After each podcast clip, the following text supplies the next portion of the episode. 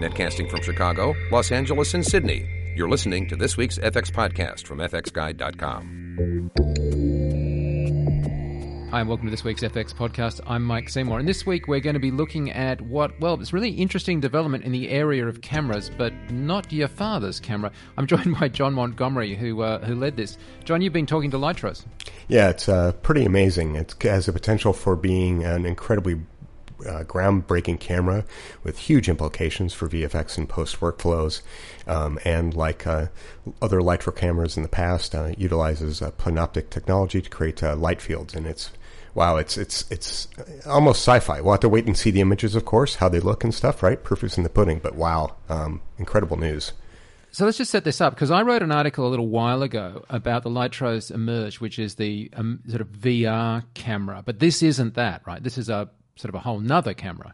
Yeah, this is. This is designed as effectively a cinema camera, uh, not VR related. Uh, something that would replace, say, a Red camera or an Alexa, but give you a wide range of possibilities in what you can accomplish with the end result using image uh, processing technology, computational photography in post to do things like change depth of field, frame rate, camera position, link multiple camera moves together, um, carry along sensible metadata through post. It's um, it's uh, really a different beast uh, from the VR camera and uh, even the original Lytro camera, which I think Mike, both you and I bought back in the day. Um, when, when yeah, so we had a, we had the small yeah the small camera, which of course would allow you to take a shot and then adjust say the depth of field or, or what was in focus in post. That was like a small one. Then there was one after that, which was kind of like an SLR sort yeah. of sized rig but the company seems to be moving really into professional imaging now because the VR one that they announced that I did the story about um, is certainly not cheap. And this new system is very much a sort of a professional high end kit. In fact, it, it needs more than just, it's not just like a point and shoot in any sense, is it? No, it's not. It's a whole uh, gear setup from the camera itself, which is quite large, six feet long, actually. Uh, needs to be that uh, due to the um, half a meter sensor and uh, obviously the optics that are needed for a plenoptic camera. Uh, but it comes with a data recorder and conversion software and cable. It's very much it, uh, at this release and probably for the foreseeable future. It's effectively a, a, turnkey system that uh, productions would rent, um, starting at about one hundred twenty-five thousand dollars. Um, but it does open up some significant possibilities in post, as you'll hear in the podcast uh, with John. Well, just before we get to that podcast, we'd just like to, um, if I was on a normal podcast, I'd say we'd just like to have a word from our sponsors. But our sponsors are actually us, um, so just bear with us as we, as we just say that. Like while we're going to be jumping to that interview in a second, we also want to flag the fact that, of course, the, exactly this kind of stuff, VR stuff um, you know, new camera tech, uh, stuff to do with how camera tech merges into post production is exactly the kind of stuff that you can yourself learn about in our FX PhD uh, courseware. And John, that's had a radical uh, sort of change of approach. It's made a lot cheaper a lot more accessible. Just give us the quick um, heads up on what people can expect from the new FX PhD? Yeah, well, basically what we've done is we've removed the distinction of terms. We no longer have this idea of four times a year. We have a time that you join and you, know, you select from a variety of courses. We've switched uh, really based upon uh, popular requests to make it more flexible for uh, artists to join to a monthly subscription model. And when you join, you get access to every single course that we have on offer on our courses page that you see. Um, and right now that's uh, well over 100 courses. And Mike, we just added two years worth of background fundamentals last week to it uh, by popular demand. That was our number one request right out of the gate. Um, so for starting at $79 uh, a month, uh, you get access to all of the courses we have offer for, for, streaming. And then for $99 a month, you could actually get download versions of it along with the project uh, files when they're available. So again, it's a big difference. It's, uh, provides access to all the courses. We're going to be bringing out new courses over time instead of just launching them four times a year. We're going to be releasing them continually over the year, and I think it's going to be great. And the uh, the reaction from everyone uh, has been really fantastic. I think. Yeah, that's really uh, had a really good uplift, and I'm a little bit flattered that uh, people are so keen for background fundamentals. But uh, thanks for that. And in fact, um, I released a new background fundamentals app what, last week, I think it was. Um, yeah.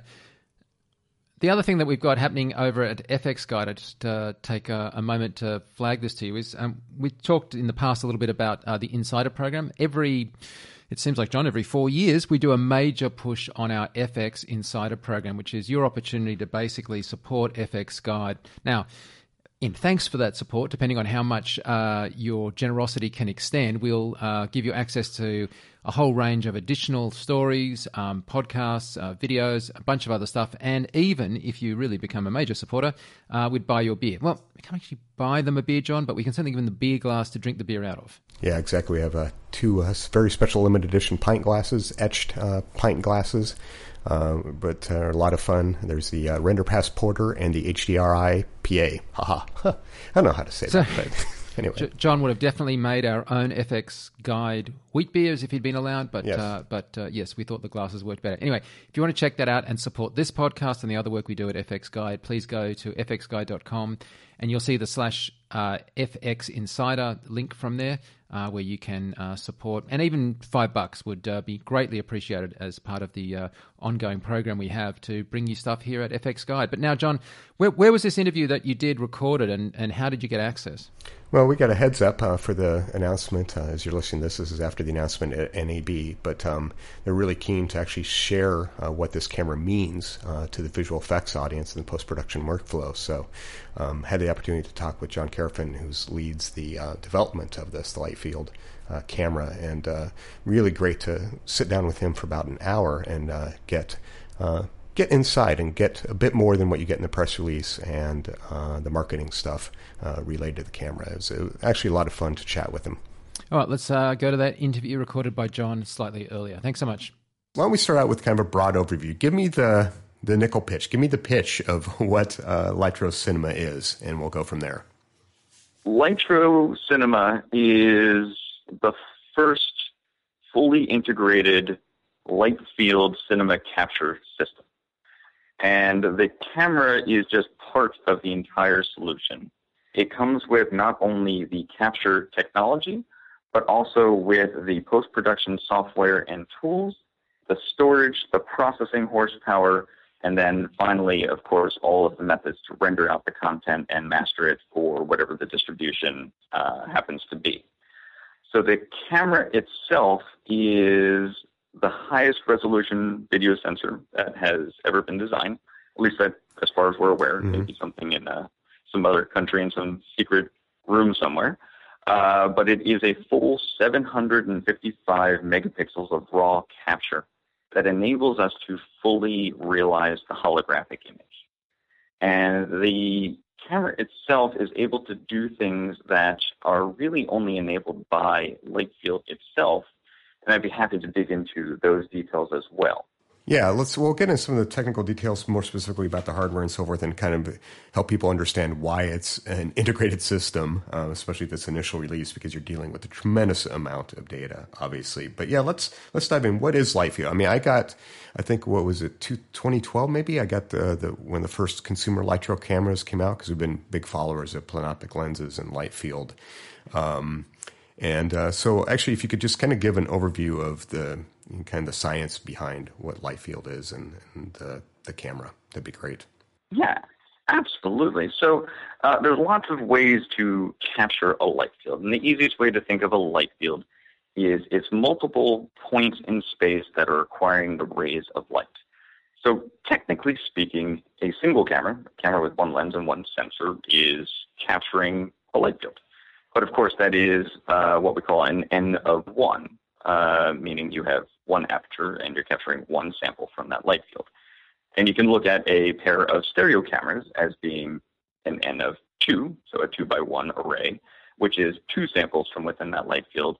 But the more samples from the light field you actually acquire, the more accurate your ray tracing actually becomes. And there's some fundamental ratios that you can look at in terms of how many of these sampling points do you need to fully reconstruct the light rays of your scene, depending on your specific application. So the way that the Lytro technology works is you have a main lens, and that lens has to have certain characteristics in order to acquire the light field appropriately. And then at the actual focus position, at the of where the main focal length is actually converging the light rays, you have mm-hmm. something that we call a micro lens array.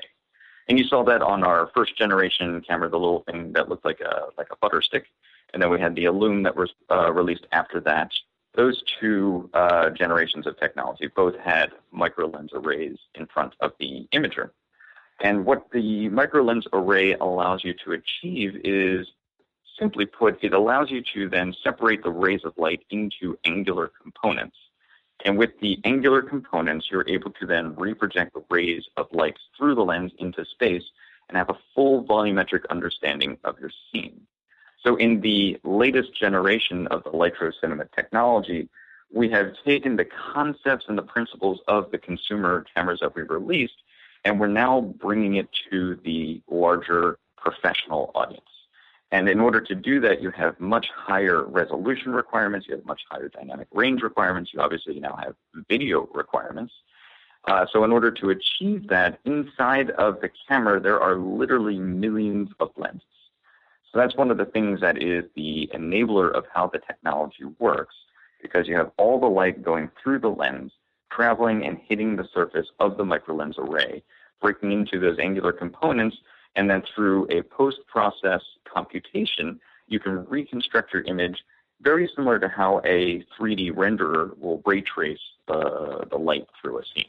Yeah, and that actually speaks to what you mentioned before, the largest sensor that's been made. And because one of the issues with the uh, the micro lens array is that um, sensor, a small sensor size, you end up with computationally a fairly small image, um, especially in the original Lytro camera. You know, it's almost postage stamp in size. And what you want to do is actually right. deliver something that is obviously suitable for visual effects, theatrical production, and end up with, I think you said, a, a, a really good high quality 4K image as an end result from this process.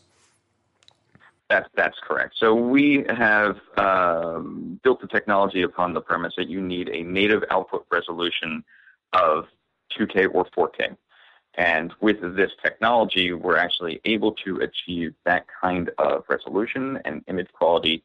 Um, really support those needs and those requirements. And you're right. When you look at the first two generations, they were much lower resolution because when you look at the actual sensor technology, uh, you physically didn't have enough pixels in order to reconstruct a full uh, 2K or 4K image. And that's where we went to this next leap in, well, what do you actually need to do in order to achieve this? And you start to throw out the rules of the consumer market. You start to really look at, well, let, us rebuild this from the ground up. Let's look at what is the storage that you actually need? What is the data streaming you actually need? And how many pixels do you really need to make this into a completely professional technology? Because fundamentally, uh, we believe this is the next generation of imaging technology. And We want to be able to help articulate and show off the compelling benefits that you can do with a lead field in this kind of an ecosystem.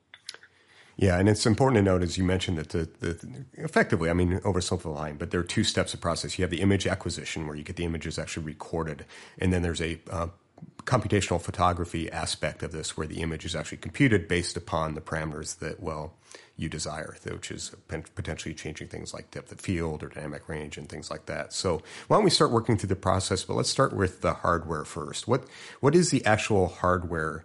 Um, that makes up the acquisition part on set of the Lytro Cinema? Sure. Uh, so one of the things that we've been very sensitive to, and we've had discussions with a large number of cinematographers and directors and studios, uh, as well as the entire visual effects community, is we wanted to make sure that the camera itself didn't fundamentally change the way that people want to work on set. So the camera comes with obviously all of the light field optics and everything that goes into acquiring that kind of uh, data rate from the camera head. And we provide uh, a focus controller, an aperture controller. Uh, there is a focal length controller as well in order to ensure that when you are looking at the display on set in real time, you're actually seeing one set of creative decisions. And those creative decisions are actually then rendered out as a QuickTime ProRes file or uh, MXF, depending on the mm-hmm. production mm-hmm. itself. And you get that as a real time file that then can go immediately into editorial. So you can think of that almost like the uh, the CDL. So when you when you have color profiles that are being applied on set, we now have a light field lookup that is applied on set, and that is just one of any number of choices that you could have made but that is part of the overall architecture is to ensure that the roles, the responsibilities, the way that we like to work in production has been maintained through the hardware itself. But just because you created that one specific lookup doesn't mean you're baked into that decision. So all of those decisions are streamed as metadata keyframes in the actual raw imaging format. So from the camera itself, you have the uh, the light field sensor, you've got the monitors, the same things that you would expect on any traditional cinema camera. You also then have an entire server architecture that all of the data will stream to. So that server architecture comes with the camera itself. Um, it can be placed uh, up to 100 meters away from the camera, and that's in order to ensure the integrity of the data.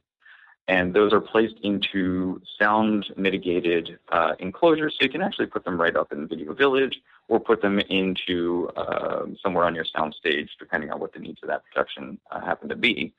And that architecture allows you to do the data acquisition, it allows you to do all the data processing and all the data storage.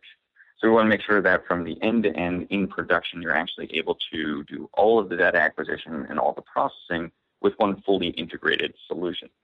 So that is fundamentally what comes with the the actual technology on set. Okay, so with the 755 megapixel image, um, and the fact that you are actually doing um, some high frame rate stuff that you could touch on, I mean, it's a significant amount of data that you're getting um, off the sensor and onto something to store, isn't it? That's absolutely right, and uh, we think it's an awesome amount of data. uh, so the actual camera is able to achieve up to 300 frames per second at 755 megapixels. Uh, we generally advise to record at what we call the high bandwidth mode, which is starting at 120 frames per second. And we'll go into that, but that is what enables us to unlock a number of new features through uh, some very interesting uh, sampling uh, concepts that we've implemented as part of the light field technology. Uh, but with those data rates, we do run everything over a uh, basically it's a fiber optic tether between the camera and the server architecture, and that's what allows us to maintain up to uh, 400 gigabytes of data transfer per second. Now, of course, that is something that is up to the production. What is the frame rate that is required? It's fully variable, fully controllable as part of the uh, as the UI of the interface of the camera itself. Uh, but the servers are built upon the ability to capture at those data rates without any latency, and then also process very efficiently.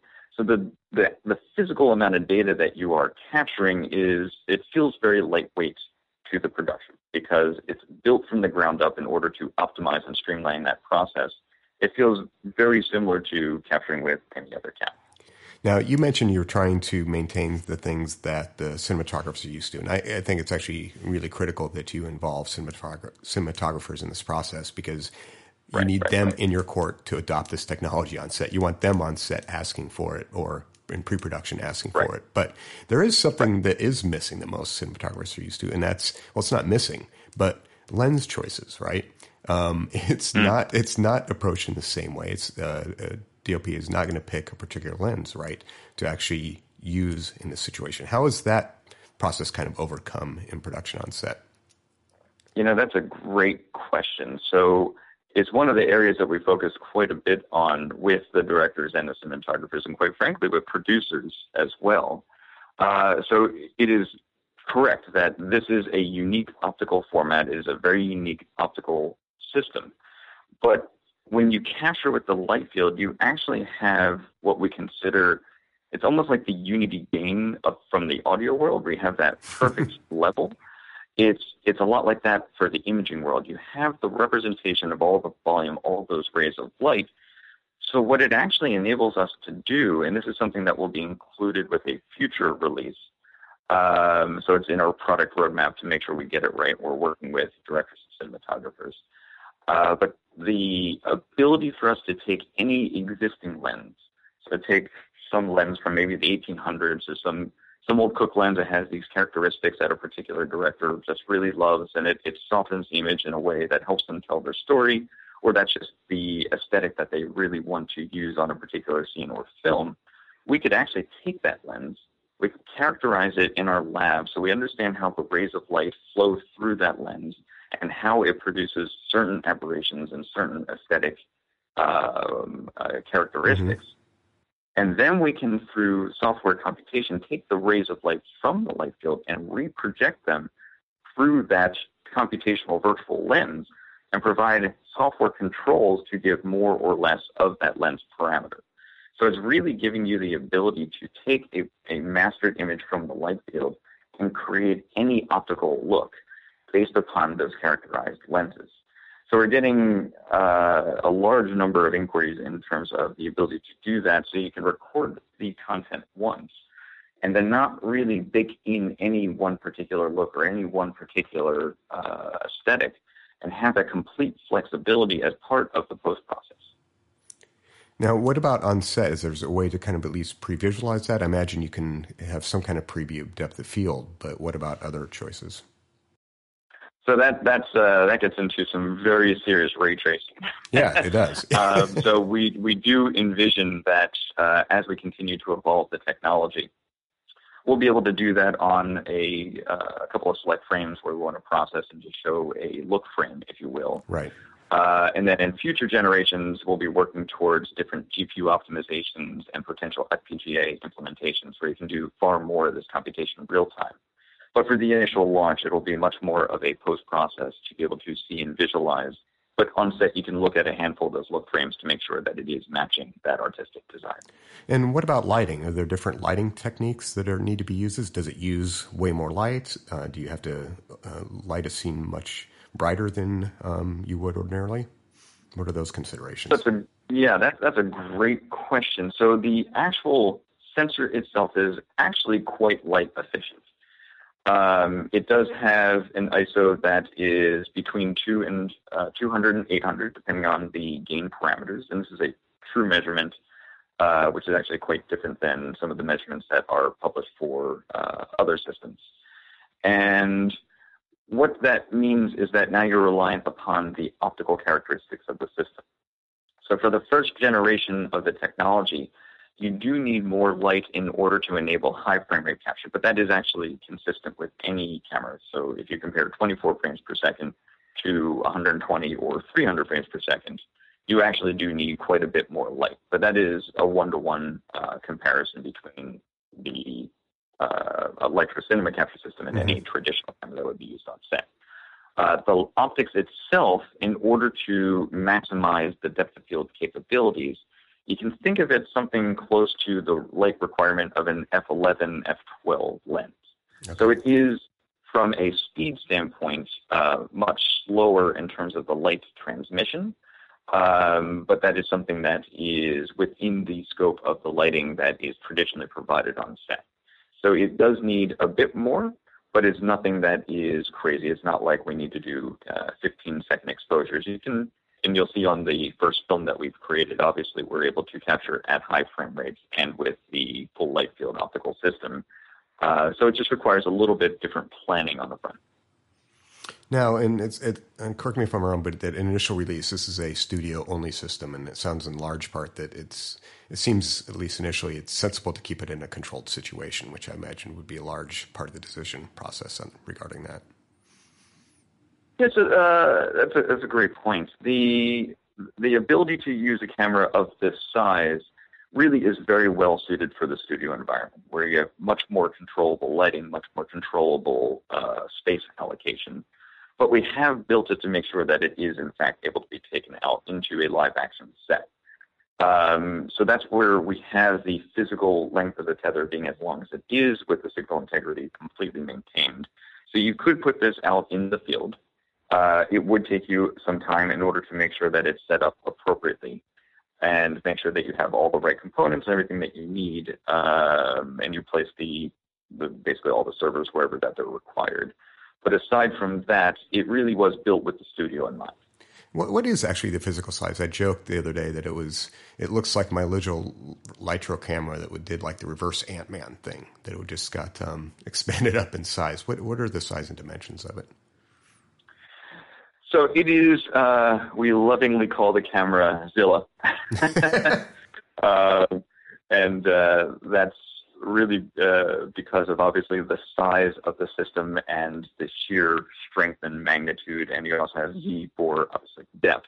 Mm-hmm. Um, so it, it is a larger camera in this first generation, but we always like to highlight that anything that is the first generation, the first of its kind, is always larger. Um, and all, all, the studios that we speak with, uh, they always joke about the uh, the Technicolor uh, three strip uh, camera, the, mm-hmm. the, first generation of it. You see the original pictures, and you see that people could literally fit inside of that camera. Uh, so we always like to highlight that on the front end. So the first generation of the system is in fact quite large.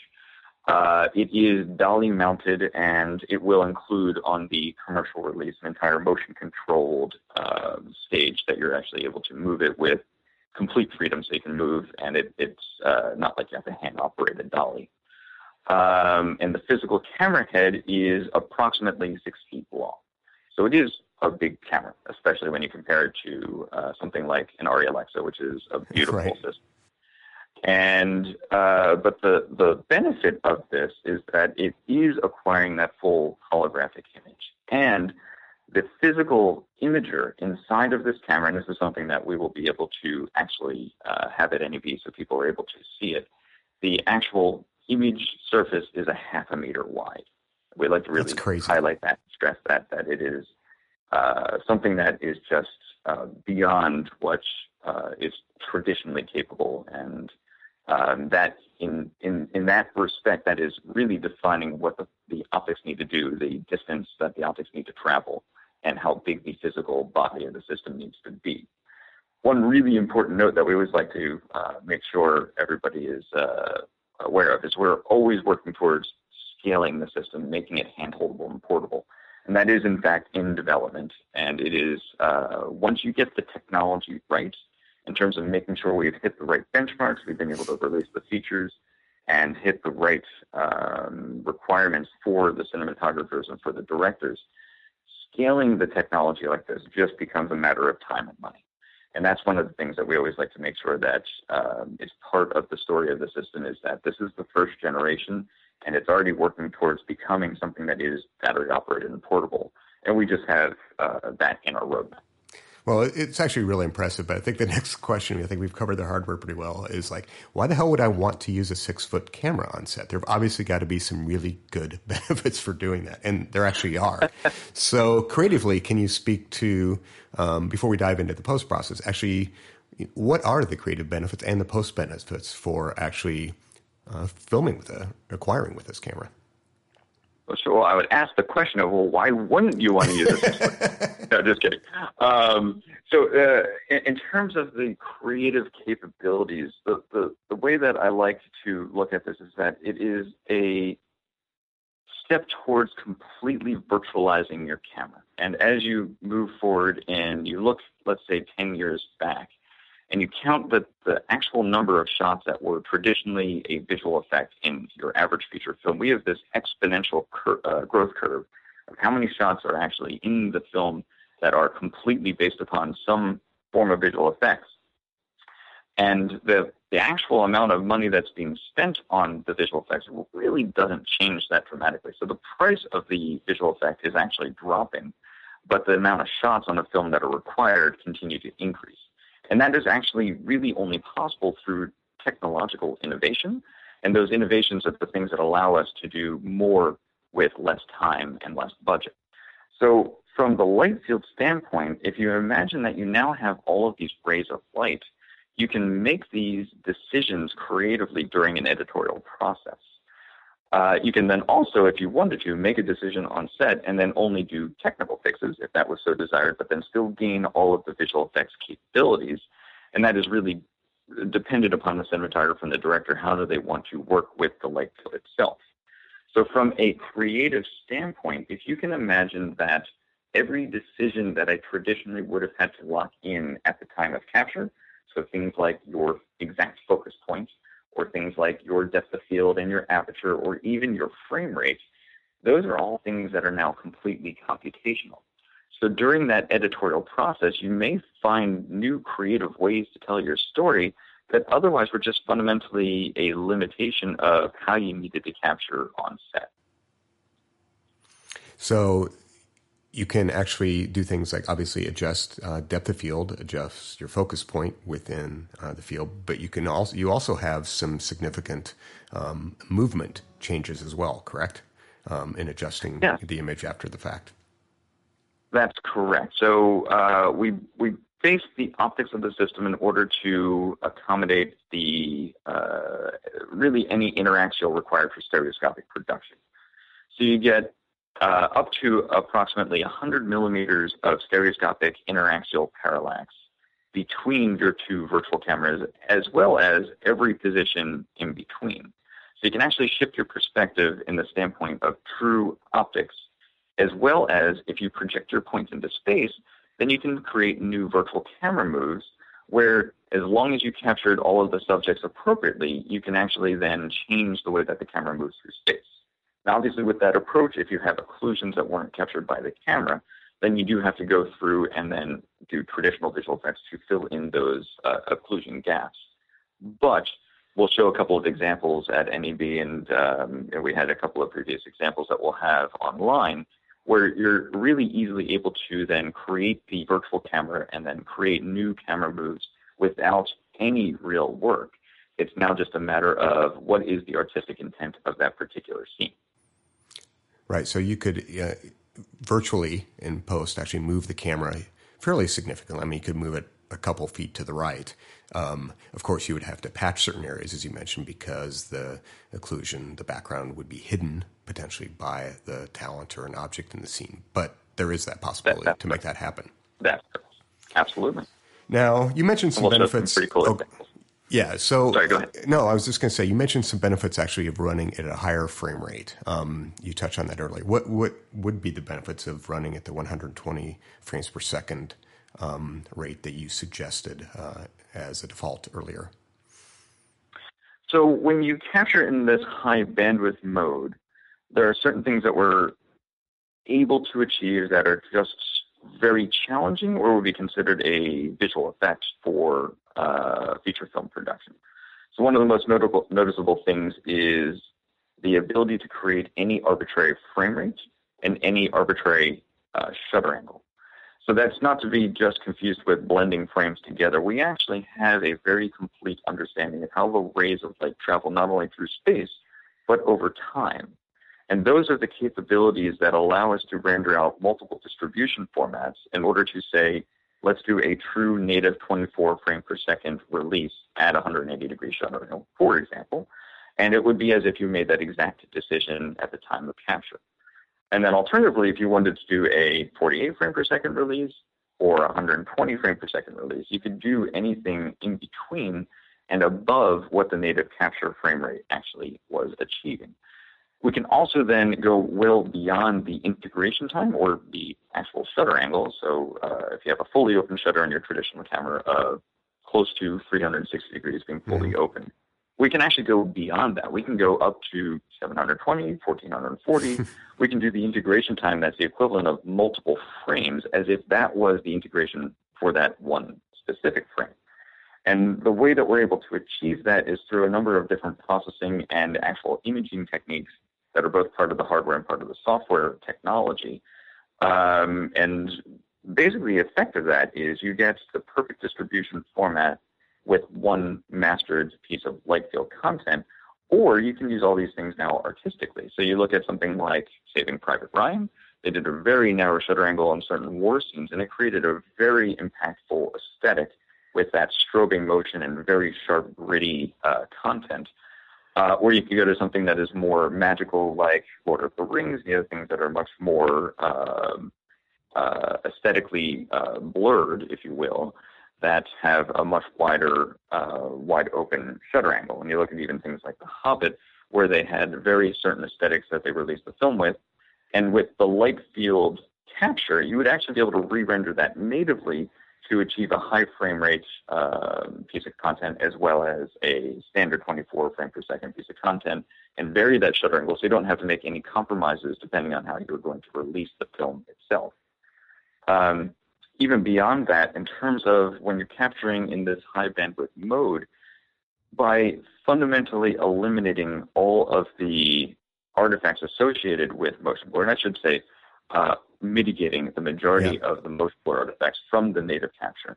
You're able to do things with the volume itself where you only have one position in space um, as opposed to having motion blur, which is, from any visual effects standpoint, much more complex to, to actually achieve a full composite. So this enables you to actually then create your visual effects on a much sharper image. And through the first production, we're able to really highlight and show that by compositing in a uh, basically a all in focus image with um, virtually no motion blur, the composites are just that much more efficient.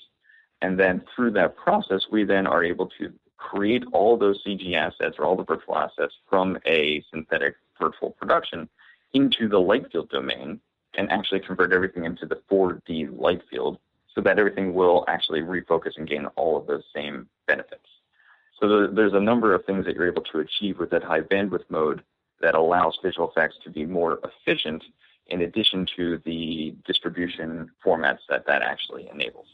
And that's a, also the shutter angle and the, and the look is actually a critical aspect too for adoptions from cinematographers and directors as well. Because while you're there uh, acquiring in a very different way than they have in the past up to this point, it's absolutely critical that you actually can achieve that same kind of organic, natural look that you get um, that they're used to achieving on set. Absolutely. That's a great point. Everything that we have done to the system is an attempt to make sure that whatever artistic intent that is desired can be achieved, and then also re-rendered out for different aesthetic uh, choices. So you're not locked into that one fixed decision that may have been the original initial artistic intent, but then during editorial again, you'd be able to really play with that space and play with the content to figure out how to make the best possible decision to tell the story. Okay, so let's go ahead and dive into that post now. Um, I think we still have time okay. on this, which is great. Appreciate it. Um, but correct me if I'm wrong, but, but I guess there are two different ways, or I'm sure there are multiple different ways you can uh, utilize the footage. But let's take a look at two basic ways. One, one might be a procedure where you've acquired all um, your principal photography, and you're just going to want to output, say, 2K or 4K images to use in post. You know, the standard mm-hmm. delivering of EXR files in post. And then there's another alternate workflow where you can actually utilize um, almost live, so to speak. You can utilize the original um, source data and information and metadata to actually almost composite in this light field or 3D environment. But let's let's touch on the workflow first of the more traditional post workflow. How does that work? I've the shoot's done. I've got all the stuff on this ginormous array of disks. What do I do next? So there's a number of different um, methods that you can have those decisions made, and it really is. Uh, it's interesting that it really is up to the the, the the individual production or the uh, producer of that production how they need to manage the schedule. Uh, so it's it's pretty flexible in terms of how and when and where you would actually do this.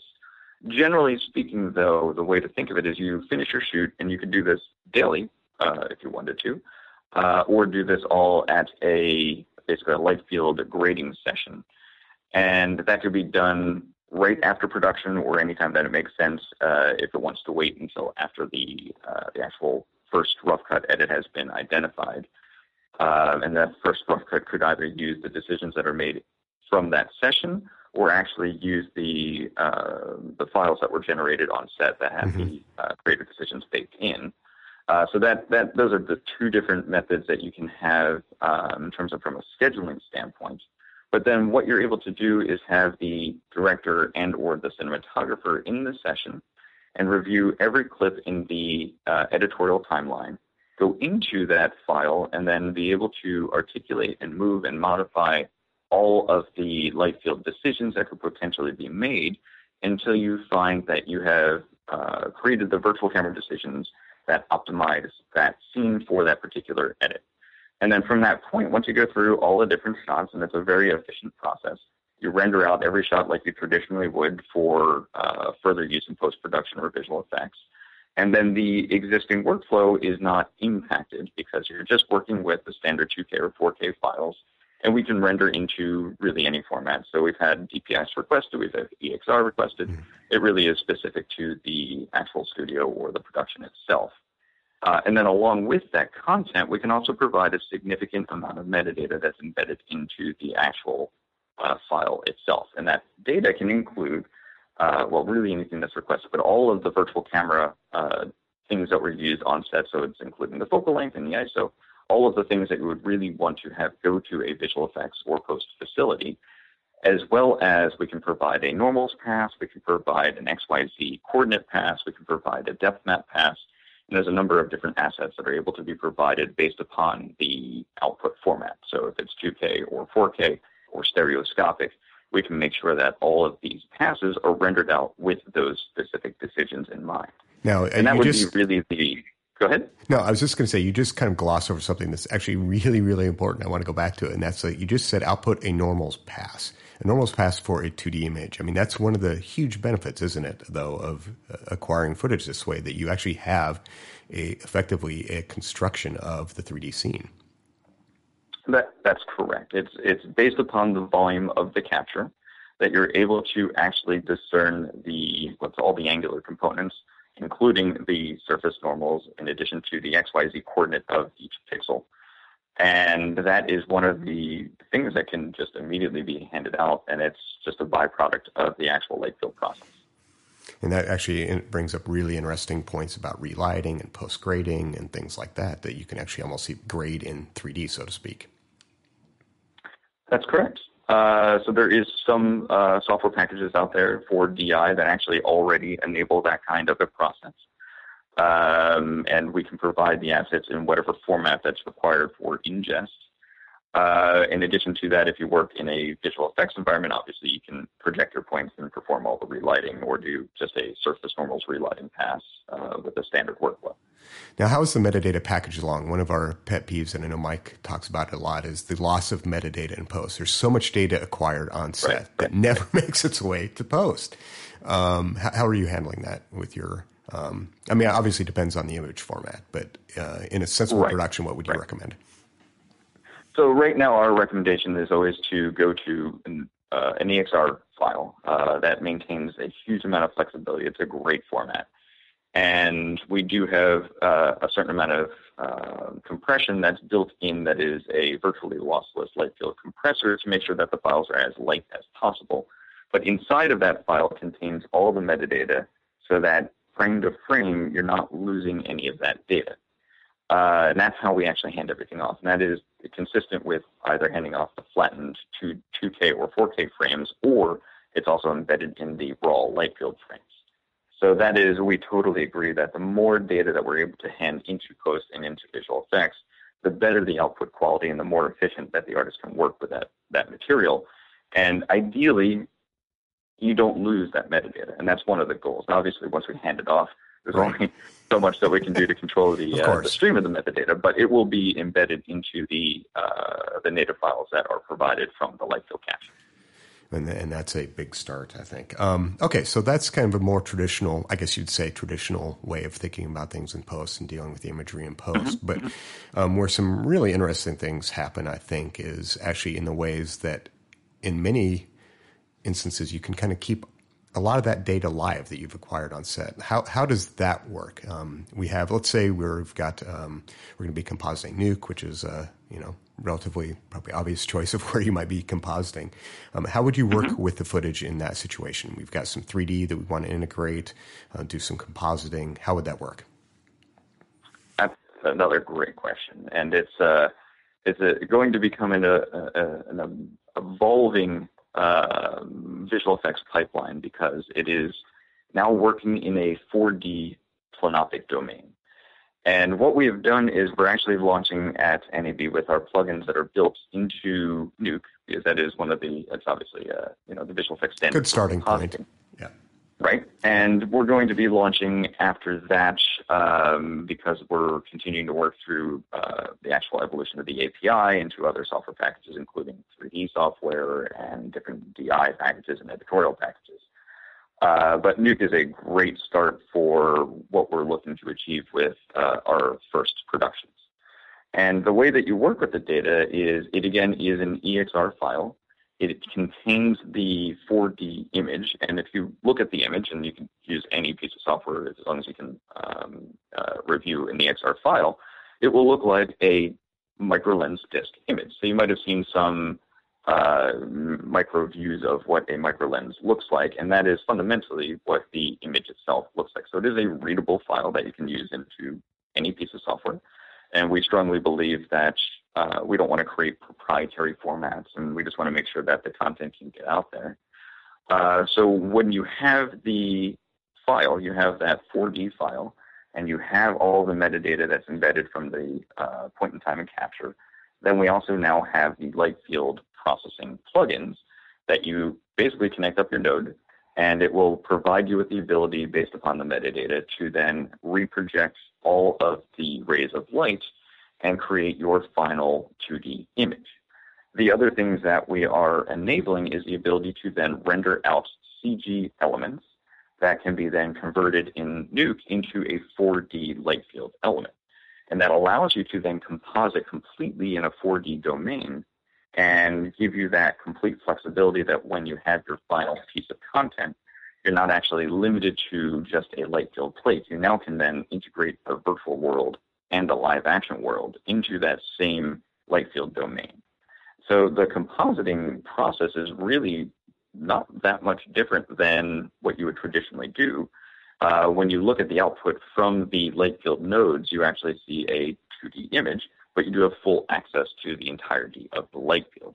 So if you want to perform a 2D merge operation, there's really no difference there. If you want to do anything in the actual scene volume, actually project the rays of light into space, you have different methodologies for performing that, and you can do more of a composite in the actual 3D space itself. So there's a number of ways that you can interact with it, and the nodes allow for that uh, that flexibility. And even above and beyond that, we actually do provide one of the tools is something that we call the uh, light field camera tracker. And that is really one of the integral components to uh, optimizing the concept of the virtual production. So by virtue of having the light field and that dense data of all the, those rays of light, including in addition to that, we do have active scanning systems that are built directly into the, the capture hardware. We have the ability to create this virtual camera track that's down to the uh, subpixel accuracy of the actual virtual camera path that the camera would have moved on um, as you captured the scene on set. So with that virtual camera and now all of these 4D CG uh, virtual assets in combination with the live action assets, you really do have that complete flexibility within the Nuke ecosystem to generate any final composite that you need without having really that much difference between the way that you would traditionally work and the way that you uh, would work with a light field. How does keying or matting work within that environment? That is a great question. Um, so the way that that works is effectively because you now have the, let's call it in air quotes, the all-in focus image. Uh, and obviously, the refocusable range is defined by the actual optics of the system, and that's actually uh, part of the metadata that's provided while you're capturing on set. But everything within that range is completely in focus, and you're able to do what we call a depth screen. And we call it a depth screen because you do have all of that volumetric information that you can literally go in, and uh, we'll show some of this content as well you can actually uh, choose a background plane, a foreground plane. You can skew those planes depending on how you want that uh, that region to be defined, and segment your image based upon the volume. And then we run additional computation in order to extract out the edge information from that object that you've selected to produce a very accurate map. And that is something that we are really excited about. That when you perform that, you're able to then do basically green screen type work without actually the necessity of the green screen. So this is something that is then once you create that from the all in focus image, you're able to create the actual um, map from the scene that is then um, created into a four dimensional or a 4D alpha channel so that you're able to then work with just that isolated layer by itself, even within the 4D domain. So everything that we're building makes sure that it can go seamlessly between a two-dimensional image and then the 4D light field image without really any intermediate stages.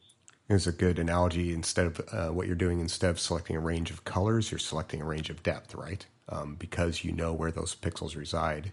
Um, as a user, you're creating a depth range as opposed to color range. Yeah, that's exactly right. That's exactly right. So, um, you know, um, call me a skeptic, but w- w- what about the keying quality? I mean, you know, usually when you're doing key, you have so many other adjustments and filtering and edge things you're dealing with. I mean, what what have you found? I know your background; uh, you're obviously familiar with this, but um, in practicality, um, how good is it? I guess.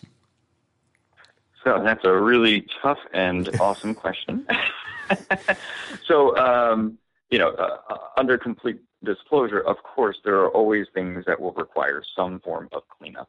And our goal is as we continue to evolve the technology, continue to refine all of the algorithms, that we will get to a place where there is very minimal cleanup that's required. Um, but the reality is, on certain shots, it is shockingly good. We have hair that we can extract out. We have very fine fishnet material that without doing any additional cleanup, any additional work, is just completely based upon the depth and the uh, the additional extraction from the light field uh, itself. On other shots, you will find that there is some touch-up that's required, just due to the accuracy of the uh, the, the, actual physical uh, depth of the scene itself. Right. Um, and those are the areas that require some form of um, intervention. And as we continue to work towards this as close to automation uh, goal as possible, that will continue to get better and better and better. So uh, across the entire range of shots that we'll that we'll be showing off at NAB, um, quite a majority of them were really just implemented without much manual work. And then there were another handful of them that just required some little touch up, as you would do with any other green screen key itself. How is that handled within, if you're working within a plugin? Is that something that has to be taken out and then back in, or how, how is that workflow actually happen when you do have to do the touch up? Uh, that's a great question. So uh, basically, the way that it works is that you have your tool in order to define that depth region, and then there is the next set of nodes that does the final computation. So in between those two steps, any manual work that needs to be defined is actually completed right there. So once you have the full uh, identification of the region for the final uh, computation and extraction, that's what plugs in and then defines the final matte itself. And then if there's any final touch-ups that need to be uh, achieved, you, you can complete that at the final end of the tree in terms of the Which is a standard 2D nuke node. Yeah, with any just standard cleanup, you can use right. Rotopaint if you wanted. Um, okay. Yeah, there's really no just trying to visualize the workflow. Sorry. Yeah, yeah, yeah. It'll be uh, so. It, um, I'll be able to show off the entire uh, Nuke pipeline um, at NAB as well. We'll be showing that interactively. Um, but the idea is that you work as much as you can in a standard 2D image pipeline, and then everything else is done behind the scenes within the Lightfield engine. Okay, let me ask you a question. There's something that just uh, came to mind, and we may have discussed it, but um, obviously, people are very particular about picking a look on set or picking a depth of field. You talked about the daily session potentially with the DOP mm-hmm. and the director. Um, it sounds like us visual effects artists would have infinite control of being able to actually adjust that in post. Um, do you have any way of dealing with that, or? That's a, another. That's another great one. Um, so yes, so there is obviously the question that comes up in terms of who has final control over the shot? And that same question has come up uh, when you look at the, the DI uh, process. That in terms of that, there's a certain decision that is made on set, but then through the editorial process and through um, all the color grading, that decision then changes from the director and cinematographer to ultimately whoever's responsible at the end of post. So you get the same question that comes up for light field, and we like to say with great power comes great responsibility.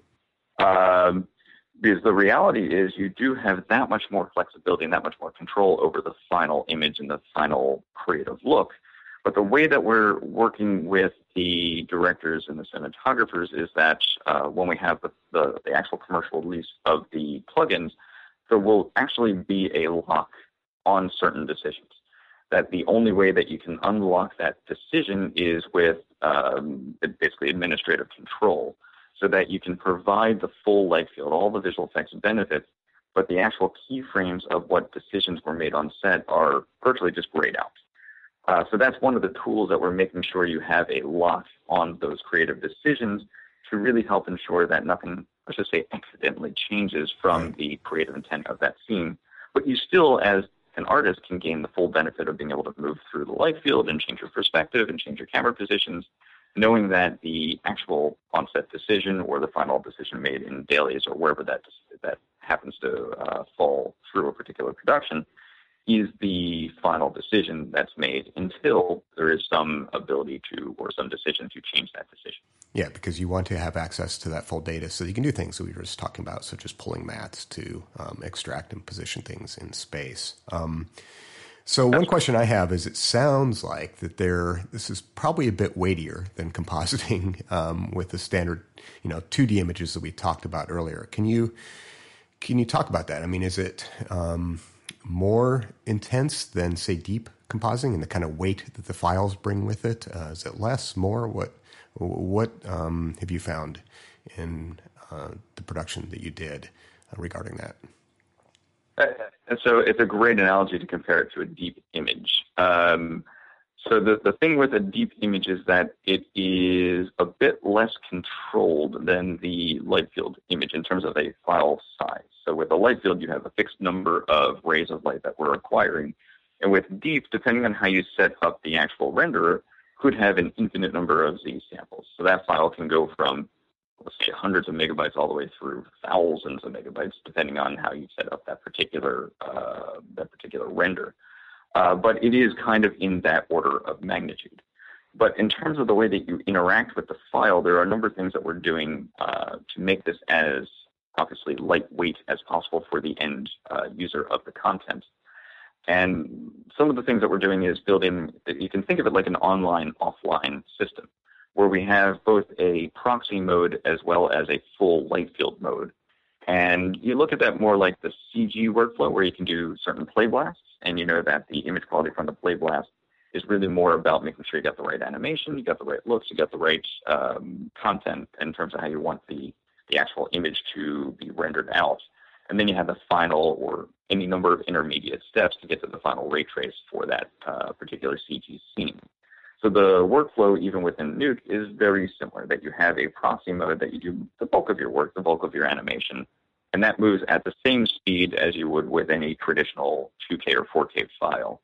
And then when you go into the full 4D or the full light field mode, it is a bit more computation, and that's why we are providing quite a bit of the server architecture uh, in addition to an entire cloud architecture that we're working towards in order to enable uh, you to really just work with a laptop with a very low bandwidth um, stream from the internet and then use and leverage the cloud architecture to have that much horsepower behind your actual UI. And you're never pulling the data back down. You're actually working and interacting with the content on the cloud.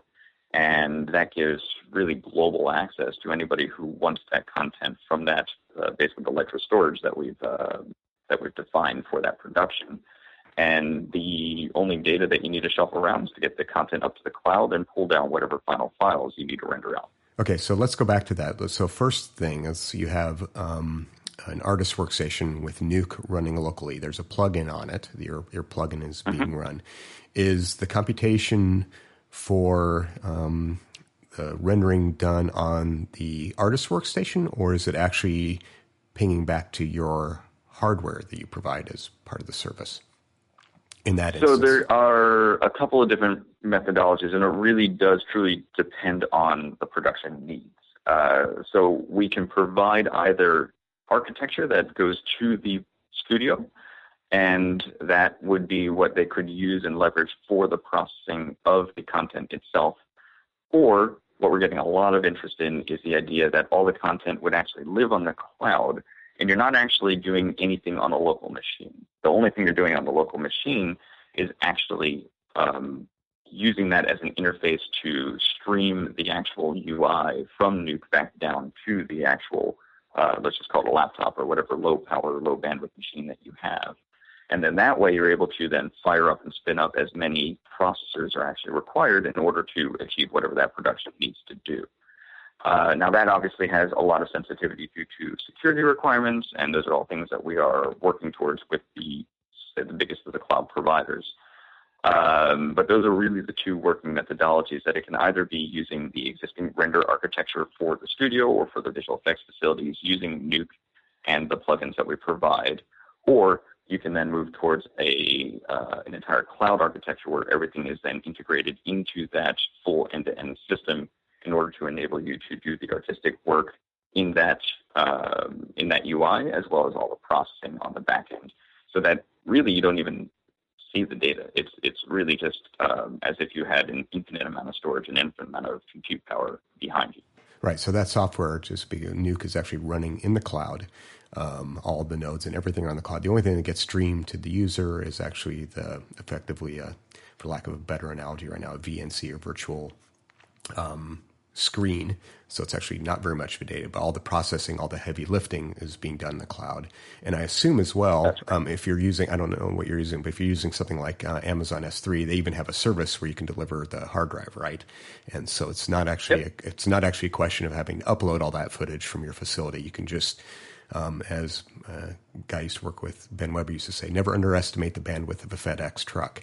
Um, take, take, take, take that drive, get it to yeah. Amazon and deal with it that way. So the, upload is That's not correct. an issue. That's correct. That's correct. And we're, we're currently working in collaboration with the Foundry and with Google in order to enable uh, what we like to think of as a really cutting edge solution um, to address the needs of a light field integrated visual effects environment.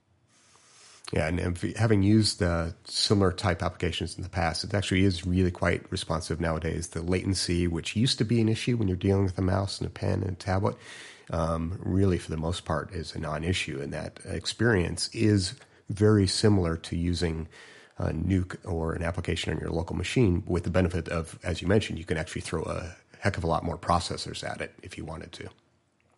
That's right. That's right. Yeah, it's uh, it's getting surprisingly fast when you're looking at the evolution of these cloud architectures, and that's really what's really enabling us to exploit that kind of an architecture. Have you found, though, and one of the problems in running um, certain pieces of software, and not necessarily Nuke, um, but other pieces of software, is actually licensing of plugins in the cloud. There's rigmarole that you have to deal with with that. Um, have you accounted for that situation? Because you know many facilities have plugins they purchased or they've written and things like that. What's the situation regarding that? So you're right. That gets very complex in terms of where are the license servers and how do you address those types of challenges.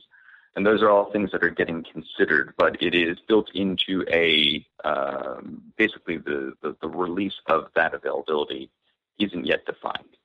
Uh, but they are being taken into account, and we are very sensitive to making sure that we're able to accommodate that existing pipeline and workflow and provide essentially a machine that they have full control over. Um, but the availability of that is highly dependent on a number of uh, moving factors. Uh, so for the first launch, we'll be able to show how this entire architecture can operate, and we'll be working with our studio partners in order to refine the pipeline and make sure it's truly viable for uh, their specific needs. Yeah, it's a lot of moving parts. It's not necessarily your decision or right. the foundry's decision, but all the various plug-in manufacturers' decision, all the licensing. It's a great number of people with different, sometimes competing concerns. It's not an easy right. uh, problem to solve, but it is a, a, critical one that needs to be solved. Well, hey, I just want to really thank you so much for taking the time to talk to us. Uh, I really appreciate it. I mean, this this actually almost seems like sci-fi in a way to me. when um, we've been thinking about this and kind of talking about this since we've been covering uh, plenoptic lenses and light field technology on FX Guide for a while, and this um, it kind of seems to be here now. Well, it, it's it's been a blast speaking with you, and uh, you know, just be on the lookout for Lytro's uh, teleportation machine. No, I'm just. Uh, no, but we do love living in the sci-fi world of the impossible and uh, bringing this kind of a technology to a place where it is a reality and working with individuals like yourself and the entire uh, post-production and cinematography community to make this what it needs to be to yeah. uh, really contribute to production. I can't wait to actually see some of the final images and look at the quality of it. I mean, I don't think one thing we didn't even touch on, we didn't even mention, I think, what, it's 16, the stops of dynamic range? Yeah, um, because it's light field and because we're uh, sampling in different ways in a traditional 2D pixel, we can actually achieve the full 16 stops of dynamic range. Well, again, very much looking forward to checking out the imagery up close and uh, seeing the workflow in more detail. But uh, until then, thanks so much for taking time to talk to us. Really appreciate it. Hey, thank, thank you, and uh, can't wait to see you on Tuesday at the uh, at the big super session. Well, thanks so much for that, John. And I've got to say, like, it's really interesting to see this technology come through because I was, I wasn't um, disappointed, but it sort of dawned on me in the early days of the original camera, which is now going a couple of years back. Um, that was like, well, the trouble with this camera is you can set the depth of field on a still, but once you've done that, just looks like a still picture. Um, but I started thinking right then, what I really want to do is be able to have this on moving clips because then it could make a really, really big difference. And the company just full on into high end stuff now. Yeah, it'll be really again. Well, it'll be interesting to see the footage. But yes, uh, one of my issues with the other camera too is really small images. Like, how are you going to actually apply that to video? And what, you do it with a half a meter sensor is I guess how you freaking do it um, to enable to you to output either 4K or 2K as the end result. Um, I do find it. I think I mentioned the positive. I do find it a bit amusing that the camera uh, the new camera actually looks like the original camera, but just enlarged in size tremendously. Uh, but of course, that has a lot to do with the technology that's under the hood uh, to create um, that original, I guess, plenoptic master of sorts, light field master of sorts. Yeah, but it is going the opposite way, isn't it? Normally you come out with a sort of really expensive professional one, and then over time it gets cheaper and cheaper and cheaper. And this is it sort of going exactly the other way in the sense of, uh, you know, it's getting more expensive. Of course, it's doing so much more, but it really is, you know, welcome to the future kind of stuff. Anyway, uh, really enjoyed the interview. Thanks so much for that. And thank you guys so much for listening. As I said before, check out more stuff on training to take your career to the next level at fxphd.com. And if you'd like to support us here at FX Guide, please go to our insider, which you can get to off the main page at FX Guide. One last thing to flag, John, um, just for people that don't know, what's your Twitter if people want to follow you on Twitter? Uh, mine is John Mont FX, J O H N M O N T F X. And mine is just uh, Mike Seymour. And uh, on behalf of Jeff, John, and myself, thank you so much for listening. We'll catch you guys next time. See you. Bye.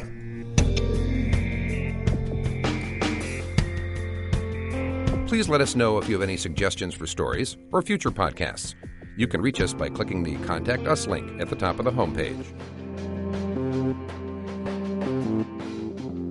This podcast is copyright FX Guide LLC. Broadcast or redistribution is prohibited without the expressed written consent of FX Guide.